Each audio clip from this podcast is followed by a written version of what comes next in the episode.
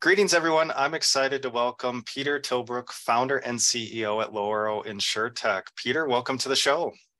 Thank you, Ben. Thanks very much for having me. Yeah, great to have you here. Excited about this episode. So, tell us first, tell us a little bit about your background.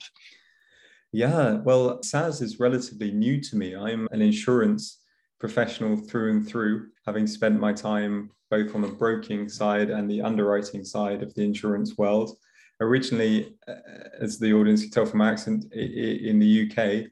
And then about six years ago, moving to Spain to continue the role with a Japanese insurance firm based out of Barcelona. And now I've found myself here in the south of Spain, having started Loro InsurTech. Oh, that's awesome. Awesome. I love that.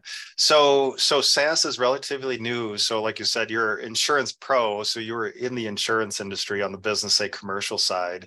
And tell us, before we dive into what your company does, where did the idea come from? Because you do see a lot of first, you know, founders jump from that corporate world, corporate life and founding their own company. So where where was the spark for Loro?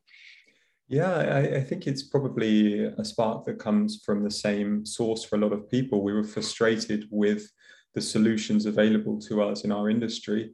And I'm very lucky to have two fantastic co founders. One was head of IT for the insurance company we were working at for 12 years. And he's a CTO of Loro now, uh, Loris Candelaftis. And my other co founder, Diego Silva Villalba, who's was also on the business side, like myself. And the three of us just thought there was a better way to, to offer the products that we were seeing and for the business opportunities that were there in front of us. So we wanted to create a SaaS offering that, that really delivered for the type of client we would have been in that situation.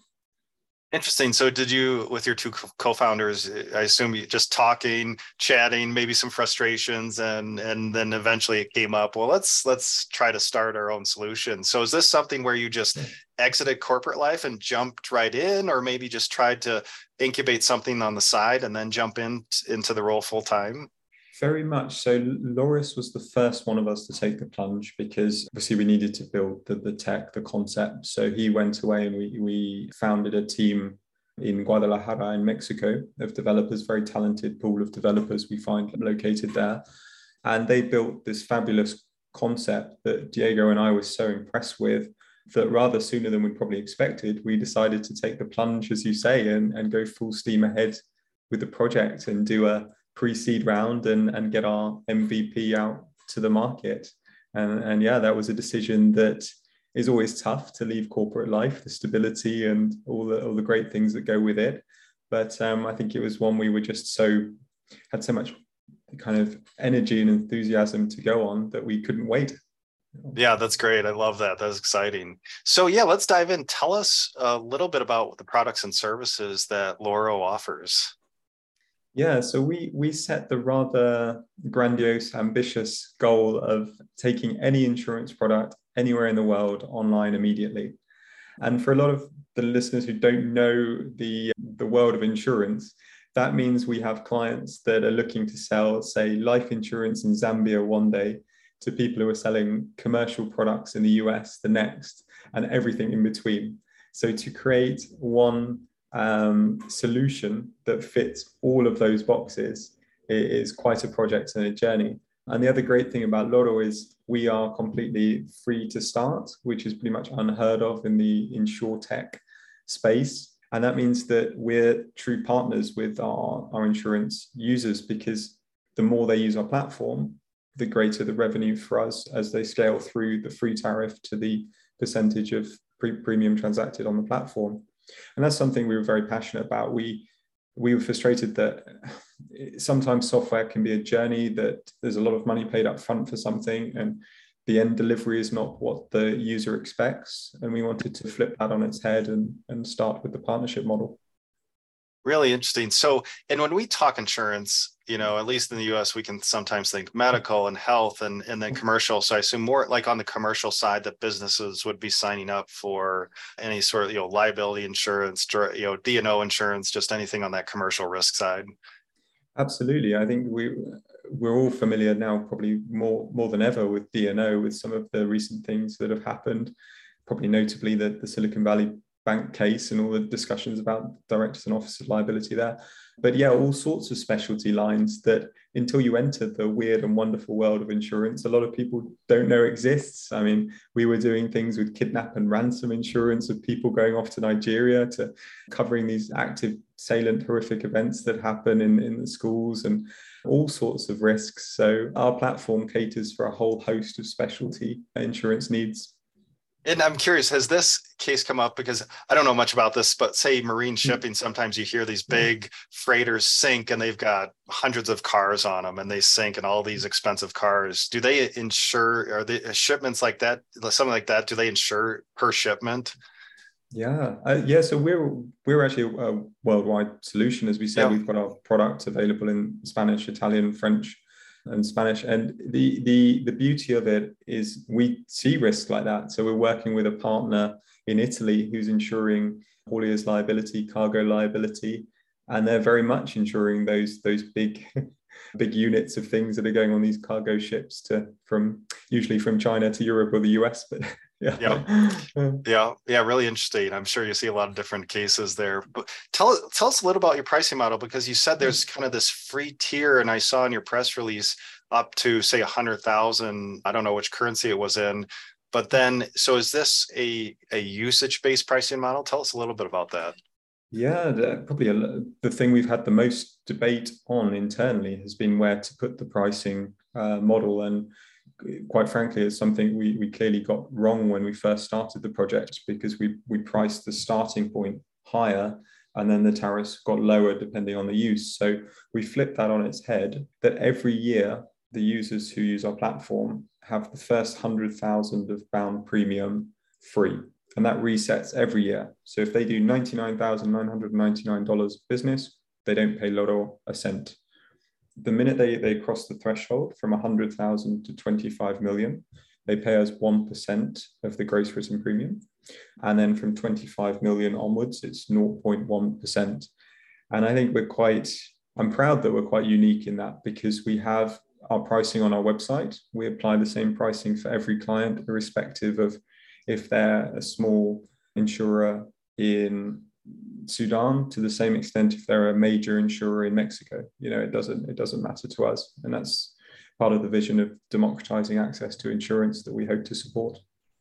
That's great, and and so the the your users coming onto the platform, you know, is there an ideal customer profile? Is it like any business looking for business insurance? Tell us a little bit about like the, the people coming on, and then are you on the insurer side? Are you constantly then adding providers into onto your platform?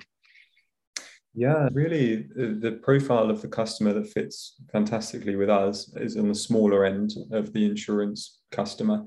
So, usually, what the industry would call MGAs, cover holders, those types of companies that are effectively writing business for insurers with portfolios under $150 million annually.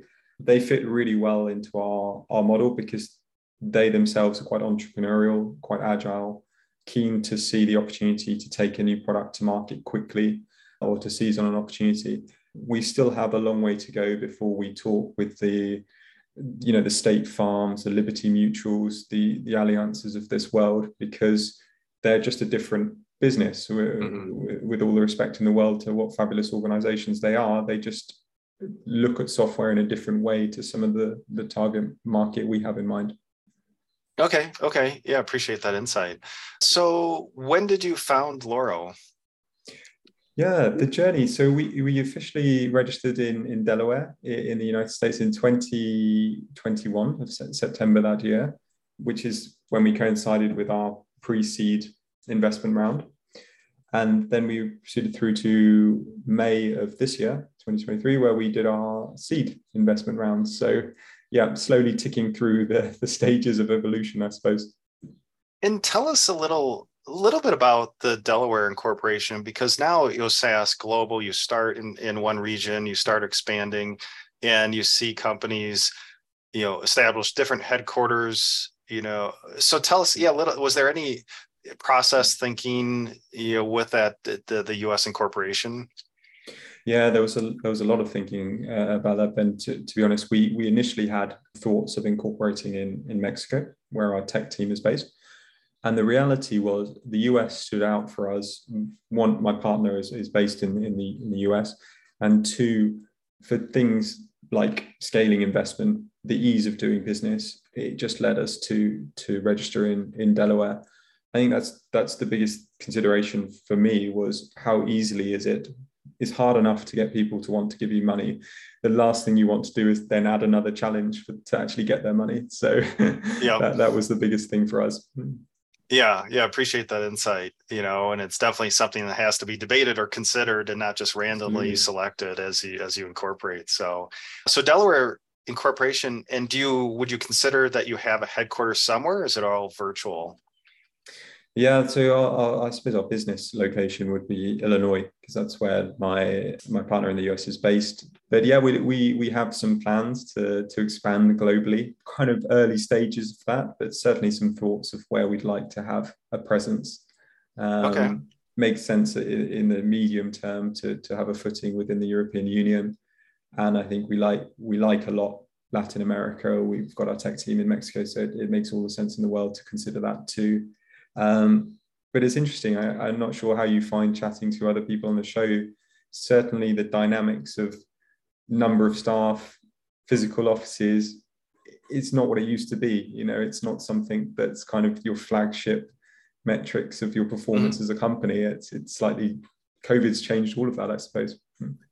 Yeah, and mostly hybrid, virtual, or maybe it's hard. They can't really pin down an actual location. Well, it's like, well, if we had to say our headquarters, it'd be this, you know. So yeah, yeah very common. Exactly. And and then what about you kind of mentioned that you know your team size because yeah early stage saas startups mm-hmm. you know maybe you have a couple you know founders but then you supplement with contractors to scale and hire employees but tell us about your current team size yeah currently there's there's eight of us we really like the fact that we're a small team. It means we can be quite intimate in terms of uh, everyone knows everyone. We also have very regular catch ups. We can do some nice events and get everyone together. And also, the, the way we've built Loro is very much on the model that we can onboard multiple clients at the same time relatively easily. It's the kind of software that's intuitive that people, that the end user can have control of. I suppose what the industry now calls true no code. You know, they come in, mm-hmm. click and build and, and get going. And that, that's important to us because we don't want to have endless staff supporting a project that's never ending. It's more about sign up, get going, and we make it as easy as possible for our customers to use our, our, our product. Great. And then of your your current team size of eight, is is that a lot of the engineers then in in Mexico? Yeah, it is. I mean, they're the absolute heroes of the company, really. The the brains behind it all. I mean, um, it's amazing, still amazing to me, not having a tech background that you can come up with ideas and then see it being brought to life right, right in front of you. So both Loris as CTO and the team have done an amazing job in building what they have. Okay. And and anything you want to share around your current revenue size?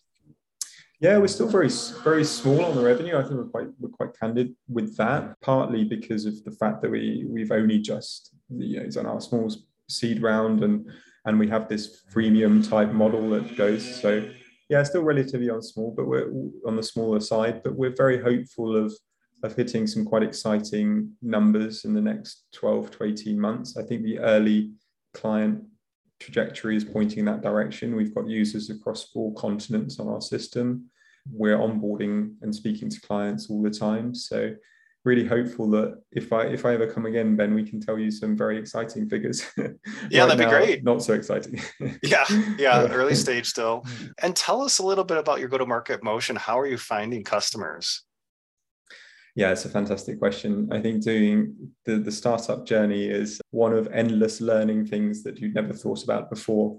Uh, we're so we're so lucky to an extent because uh, the early investors and, and a couple of the, the investors who joined this latest round are absolute titans in our industry. I mean, we've got CEOs of important insurance companies, we've got product leaders. So we lean on the experience around us a lot. We take a lot of feedback about their view on where our product fits along with our feeling and we've got quite a big target market space. So um, lots of industry events, absolutely key. Lots of lots of pushing our network, reaching out to people, and then I think we'll have to look at something a bit more structured and organized in terms of you know search optimization, looking at the digital marketing side of it, which quite frankly we will um, get some expert advice on because it's not the kind of thing you can just learn in a day. Yeah, definitely, definitely. I know that from firsthand experience. Uh, uh, you've done a fantastic great. job of it. We, we've still we're just starting. yeah, yeah. So tell how much capital have you raised to date? Yeah, so in total we've raised nine hundred and fifty thousand dollars. Deliberately very lean organization. Mm-hmm. We got from the pre-seed to our seed with a, an investment of just two hundred thousand dollars. And we were really proud of that. I think in the age the age for VCs to look at companies and expect outrageous burn rates is, is over. That that time has passed. You know, people want to see where every um, cent is spent and that it's spent wisely, and that's very much our philosophy at Loro. And tell us a little bit. So 950 in total raise, 200k mm-hmm. Pre-seed, 750k seed. Tell us your thinking around that you know and the triggers or milestones that led to those raises and just just a little of you know behind the scenes thinking of you know why or or why and you were ready to to raise and and the the need to raise yeah raising money is not something i thought when we started the company you'd spend so much time thinking about and doing but it's never far from your from your thoughts. Uh, i'm sure as you know even now we've pretty much just closed around and everything you think is how do we go towards this next round? I mean the most important thing and it's hard sometimes not to keep this front and center is creating a product that adds value for your customers. Number one everything else takes care of itself. But it's natural to as you said think about those milestones those markers that get you to the next investment round and some important things happened for us before the seed. We, we felt we'd proven the concept. We had some early adopters in terms of clients that made us think, yes, this is something we, we truly believe in. We got the software to a, a stable enough and complete enough stage where we were confident to roll it out more fully and also we, we, we saw the opportunity to invest the money in the areas that were needed to achieve the next step. So i think when the stars align like that you, you kind of have a feeling for the time is right. In the 200k pre-seed round was there at that point no product? You were just selling that vision to then go build the mvp yeah what do they say? The friends family and fools? No, but they weren't um, no they were very much um, experts. um, yeah. But yeah, the reality is, I think there was a lot of belief in in our background, particularly the Loris and the CTO and the dev and the initial product we built and showcased, and also an understanding from their side of what's missing in the insure tech and industry space and how successful the, the idea, the concept could be. And it was really the belief in, I suppose, us, but also the vision that led them to to invest in that stage. And, and I, think we're so lucky to have people who who back you, and it's what so many entrepreneurs need out there is just that little bit of belief in them and uh, a, a little bit of support financially, and little by little you can make a difference in your area, and that's what we're trying to do and I think it's really uh, important experience to share. So the really the 200k pre-seed round, you're selling that vision. All right, let's go build the product, and then you had the seed round of 750. So the time in between the 200k and the 750 was that where you saw say enough traction proving the concept getting feedback would you say you had product market fit yet as you're entering the seed round or still working on product market fit as you raise the seed round yeah, I, I, I honestly believe that's something you probably don't stop doing ever mm-hmm. because you know they, they, were constantly refining what our, our best market fit is. But certainly we we had a much clearer idea of who would be a great user for Loro and where to find them. And you know the, the tech improved the software improved infinitely from pre-seed to seed stage. So we feel we've got a really valuable asset in that in itself yeah, lots, lots, lots of interesting things to consider between those two periods. I think that's when you're kind of, eh, it almost feels like the biggest step to get a venture capital firm to back you and to believe in you. And now the pressure's on. Now you've got to prove it. Definitely. So, any fundraising lessons that you'd like to share with the SaaS community from that pre seed and seed round? So many. I mean, we didn't know anything about fundraising. We had to learn, you know, what all the terminology is in the space. So, I would say speak to as many people as you can. Sounds obvious, but no doubt you have people in your connections or wider life that have gone through similar things and I think having someone to to advise you on their experience and their and what they went through is just invaluable. Um, and reach out to people. I mean, uh, these people sometimes sound scary, and you know, VCs are very famous for saying, "Here's ten minutes, uh, wow me," and things like that. But they're they're human at the end of the day, and they like to hear your story, and they they want to invest in you. So I think you've just got to give them a reason as to why you know your space, what your vision is with your product within the space you know so well, and and how you want to execute it and not you just get used to people saying no because the, the vast majority will say no but you only need one or two to say yes and and you're you're in business hmm. yeah definitely no on the investor front no from prospects you know and just keep you know keep pushing so great insight there so at your, at your current stage is there a favorite number or metric that you're focused on uh, user growth is mm. absolutely the one that we look at and we drive. We are great believers that if people see our tech and start using our, our software, they'll absolutely love it. They'll use it more. But the biggest hurdle, I'm sure it's the same in so many SaaS areas, is getting them to take that first step, believe in it, and try it. So that's that's our biggest objection. Our objective is to get users on the platform. Yeah, definitely. Definitely. So, Peter, really appreciate your time today as we wrap up. What's coming up next for Loro? Yeah, lots of lots of travel. So we're we're off to a few of the big kind of industry events that happen in our world. We'll be speaking at ITC Dia in Barcelona next week. Um, also looking at speaking in the, in the Las Vegas event, um, sharing again our experience with the industry, and lots of client onboarding. I hope that's the bread and butter of what we do. Yeah, definitely. Well, that sounds exciting. So, if listeners would like to learn more about you and Loro, where should we send them online? Yeah, they can go to our, our website, loroinsurance.com. They can see the actual evidence that we do show our pricing. And if they want to find out anything about us personally, I'd love people to connect on LinkedIn, follow our page, Loro Insure Tech on LinkedIn. We'll try and keep as many real, honest, transparent updates about how the business is going and, and share our experience. We also love to read about other startups and how they're performing. Mm-hmm. So hopefully it's something that people find interesting. That's great. All right. Well, check out Peter and Loro at Loro, L O R O insurance.com for more information. And Peter, really appreciate your time today, sharing your story and your journey. Thanks to you, Ben. Absolute pleasure to come on. Yeah.